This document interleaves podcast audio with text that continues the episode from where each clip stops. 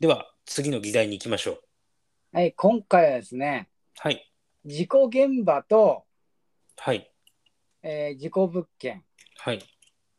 これね、最近ね、あの、殺人現場とかをね、はい。いろいろ回ってるんですけども、はい。はい。やってますね。まあ、いわゆる事故現場ってあるじゃないはい。事故物件ですよな。事故物件だね。これがさ、あの、実際にうん。現地回ってみると、うん。そんなにね、あれね、不人気ってわけじゃないみたいね。あ、そうなのむしろ、あの、かなり人気なんだって、どこもかしこも。そこに入居したいっていう。人はかなり多い。へえ。で、実際に結構ね、高立地の場所が多いんだよね。なるほど、なるほど。例えば高等マンション神隠し殺人事件ってあるんだけど、うん、うん、うん。これあのー確か2000何年だっけな、2000年代に起こった事件なんだけど、はい。まあ、ここに住む男性がうん。同じく、まあ、マンション内に住むうん、うん。人のことを殺害して、うん、バラバラにしてあげく、うん、うん。その内臓とかをトイレに流したっていう、す えぐすぎるだろそうえぐい事件があるんだけど、う。はい。この高等にあるマンションなんだけど、うん。ここね、あれね、そもそもここにある場所自体がね、すごい高立地なんだよね。ほうほうほう。これがね、江東区の塩見ってとこにあるんだけど、塩見。はい。ここね、なんとね、うん。あの、めちゃくちゃあの、東京駅まで近いんだよ。ほう。東京駅まで京葉線で15分。ほう。で、おまけに、ここ工場地帯で倉庫街なのね。うん、うん、うん。うんなので、夜は恐ろしいほど静かなのよ。はい、はい、はい。ああ、なるほどね。江東区。わかった、わかりました、わかりました。はい、はい、はい。そうそう。だから別に都内とかにも、まあ正直歩いて行けんじゃん、東京駅まで15分くらいだったら。だそうだね。からめちゃくちゃ人気。はあ。で、こ。この家賃、うん、相場調べてみたんだけど、うん。平均でなんと7万円。え安いね。そう、東京駅まで15分でこれだから。めちゃくちゃ安いね。で、この高等マンション神隠し殺人事件って、うん。あの2000年代を代表する猟奇事件、猟奇事件なわけよ。そうだね。俺も名前は完全に聞いたことあるんで。一応、事故物件オブ事故物件よ。うんうんうんうん。これが7万円台だからね。そうだね。それは済むでしょ。いいよねそうですね。そうですね。で実際ねもうねやっぱあちこちに埋まってるらしいあと渋谷エリートバラバラ殺人事件のとこもそうなんだけどうんほぼ代々木駅からほど近いところでうん。うん。だいたい1ヶ月12万ぐらいあ違うかもっとそれ以上かうんうんうん。基本で家賃20万以上だったのがうん事件直後はちょっとね下がってうん。はいはいで今ももうほとんど埋まってるらしい事件現場のあった部屋自体もあ、本当これはやばいなすごいね、なんか。まあ、言うて、あ、これは、これは2006年ですね。うんうんうんうんうん。いや、もうあちこち人気だね。あとね、あれだね、あの、東電 OL のアパートも見てきたんだけど、ああ、はいはいはい。ここが渋谷区の丸山町ってとこにあるんだけど、うんこう少し歩いた時に、あの、高級住宅街で有名な、うん。小島があるのよ、小島が。はいはいはい。ここまでもうほんとすぐ行けるとこだから、うん。まあ、ここはかなりボロアパートだけど、うん。前、前写真見せてもらったよね。そうそうそう。うん。それでもかなり安く住めるからね。あ、そうなんだ。めちゃくちゃいいでしょ、そりゃ。そうだね。安さを求めてる人にはもうバッチリなあれでしょうんうん。よくオカルトとかでさ、う。うん。あのーかなりなんかい恐怖の代名詞みたいなさ心霊現象の代名詞みたいな感じでやられてるけどうん。実際は超人気やねん事故現場ってなるほどね。その分やっぱり安くもなるし、うんそこで入居しちゃえばね、しばらくそれで住めるからね。そうそうそああ、もうじゃあ気にしない人にとっちゃ天国だ。うまさにそうん。うぶっちゃけさその東京都は普通に住んだらコスパ悪すぎるじゃんまずまず家賃に取られるしそうだね。だったらもうね、そもそもさ、あの幽霊に取り殺されることよりも、うん。あの労働環境が悪いせいで死ぬことの方が多いわけじゃん。そうだね。そうだパワハね。ラや過重労働死ぬことの方が可能性としては高いわけじゃん。い高いですね。 やもう心理的なものよりも経済的合理性が勝ったいい事例ですな。そう、いい事例ですね。実際こんなもんなんだよね、本当にね。まあそうだろうね。実際にさ、その事故物件に入居しちゃって、じゃあ開始したとかさ、うん。そういうのもまあなくはないんだろうけど、あんま聞かないよね、でもまあね。よっぽど少ないと思うんだよね。そうだね、なんかそういう芸人さんぐらいじゃんいるのって。そうだね。それがなんかネタで事故物件住みました芸人さんとかいるけど、うん。うん、まあ、それぐらいだよね。まあそうだね。でも実際は少なくとも都内のうん。物件だったら、まあ、低くてあまた。うんうんうんもう住みたい人だらけっていうのが現実らしうん。なるほどね。い。で、実際にあのコロナ禍の中でも、うん。やっぱ東京一極集中が加速してるんだって、やっぱり。ああ、そうなんだ。うん。全然テレワークとかはあんま進んでないんだって。そうなんだ。てっきり自分はその、なんか結構郊外にでも仕事できるわっていう人が増えたかと思った。むしろ東京の増加率は今4.1%増えたんだってさ。あ、そ、そんな増えたんだ。増えた増えた。て、てっきりそこのなんか地方に行っても仕事できるぜって言って地方に行っちゃうって人が増えたと思ってたけど違うんだね。でもほらやっぱ会社とかだらさやっぱ老人がいる多いわけじゃんさっきの話と一緒で、うん。やっぱテレワークが進まないらしいあ、なるほどね。あの結局上の人たちが対応できないからはいはいはいはい。設備の導入すらままならないわけだ。そなるほど。それはしょ、まあ、すやりにくいね。ううんであとほら実際さ今経済経済学の世界かなうん。あれの話だと、うん。うん、年収とかってもう住む場所で決まるって言われてるから、うんうん。まあ、ほぼほぼ都内にみんな行くよねっていうねまあそうだね。あの実際さあの一旦東京で就職するとさうん。やっぱ地方だとね、難しいんだよね。ああ、そうだね。あもらのえる額も違うし。労働環境もさ、やっぱ地方ほどさ、うん。コンプラとか守ってないしさ、そうだね。あと子供の教育環境とか考えたら、うん。あと何より田舎は閉塞感がやばいからね。すごいよね。本当に。なので、やっぱその自家物件だろうが何だろうが住んだらぜみたいな人が多いっていうね。うんうんうんうん。俺もね、このね、高等のマンション住みたいもんね。 まあ、そうだね。そんな、と、そうだね。結構いいと思いますよ。ちなみにね、この江東区ね、うん。もう一つ場所があって、うんあのーここに夢の島公園ってあるんだけど、夢の島公園。ちょっと待ってね。今すぐ近あくにあ、はいはいはい。あのここに昔、あのー足立コンクリ事件のうん。あの被害者女性うん。遺棄した場所がここは昔ここ埋め立て地なんだよねあ。あ、そうなんだ。あの本当ゴミの山だったからうんうんそこにコンクリに詰めて埋めたっていううん。なるほど。あ、はいはいはいはい。あ、わかりましたわかりました。あ、40日間拉致したやつですね。そうそうそうはい。ここにねうーんまあ住みたがるっていうかまあここはだけ江東区でこんだけ起きるってのも珍しいよね2つもあるからねじ、有名な事件がね。うんそうだね。があるのかな今日おびき寄せる何かがああ、まあ、海が近いっていうのもなんか一個あんのかもしれないけど、海の上みたいな感じだもんね、ここね。なんかね、うん、まあ、これでいくとオカルトみたいな話にはなっていきますがそうだね。やっぱなんかそういう場所はそういうものを呼ぶんかな呼ぶ場合もあるのかもしれない、もしかするとね。だから実際ねこのね塩見周辺歩ってきたんだけどうん、マジで倉庫街でうん。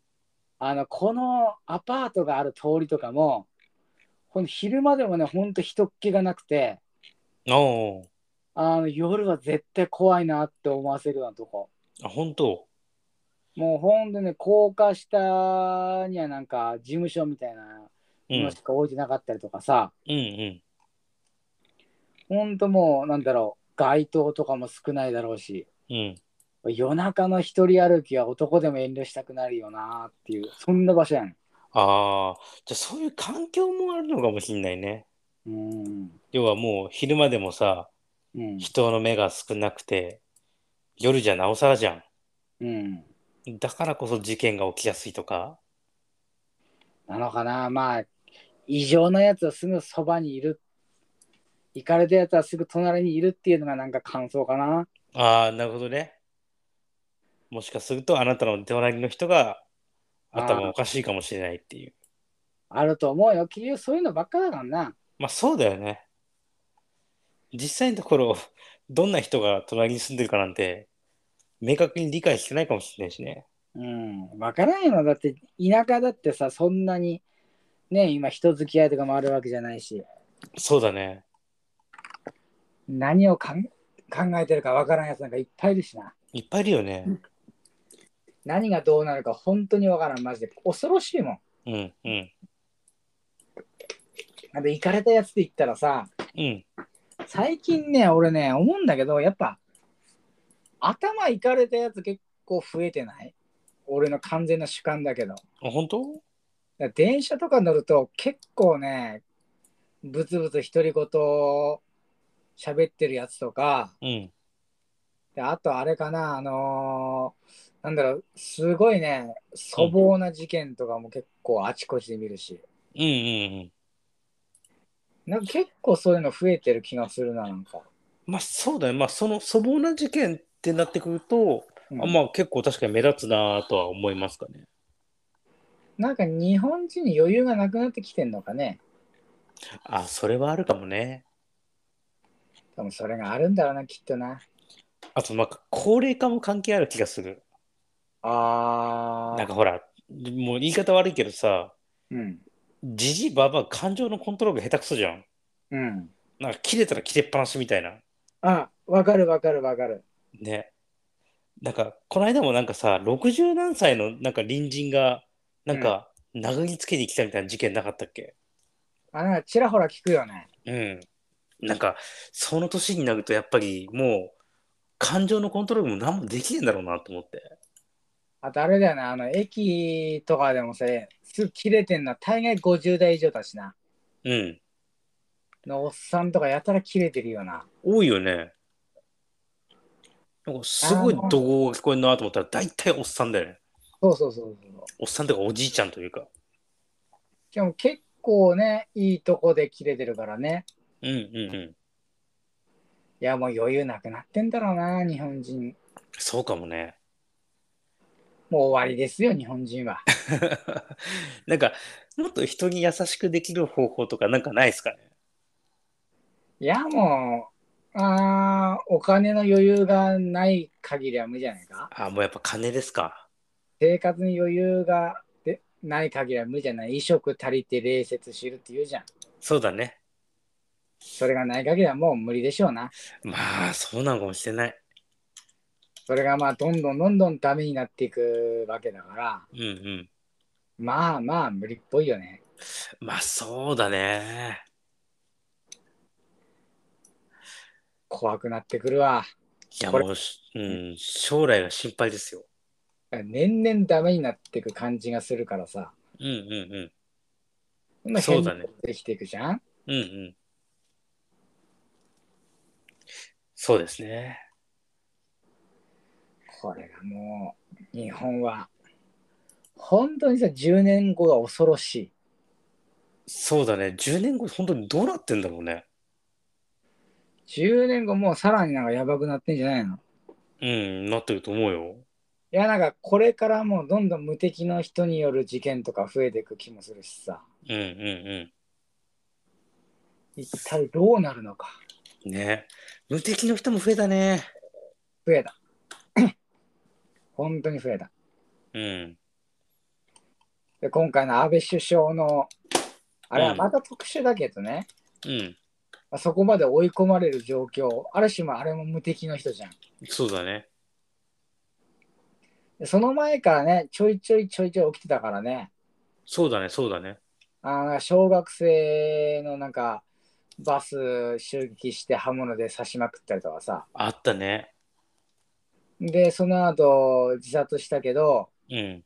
あの何十年も引きこもってたから人となりを知る人はいなくて、うん。誰も取材しなくなったとかさ、うんうんうんうん。あの幼稚園バスとかも俺、まあもう子供のあれがあるとなんかもう腹立ってしょうがないから。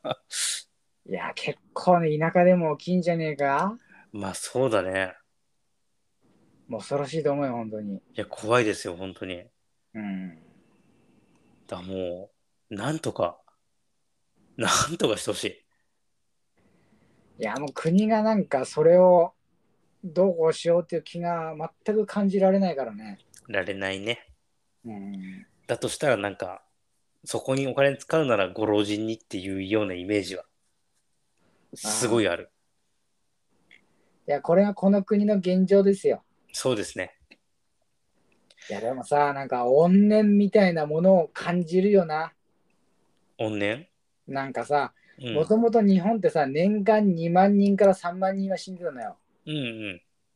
で、自殺とかさ、不審死とかで死んでいったわけだけどさ、うん。だからそれを放置したツケがさ、うん。今ここで紛失してる感じがするんだよね。ああ、なるほどね。ずーっとそれを見ないふりしてきた。うん。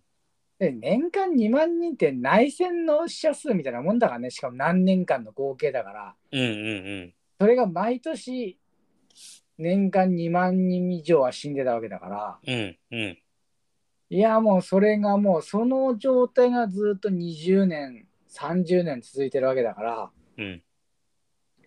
それはもう、それはもう怨念だったら十分溜まってると思いますよ。そうですね。その視点でいくと結構ゾワッとするな。防ぎようがねえ。そうだね。だってもう、恨むならこのタイミングでしょ。そうでしょうな。少なくとも俺が今死んだら、うん。いやもう確実に国を呪うからね。まあそうだろうな。嫌いなやつはもちろん。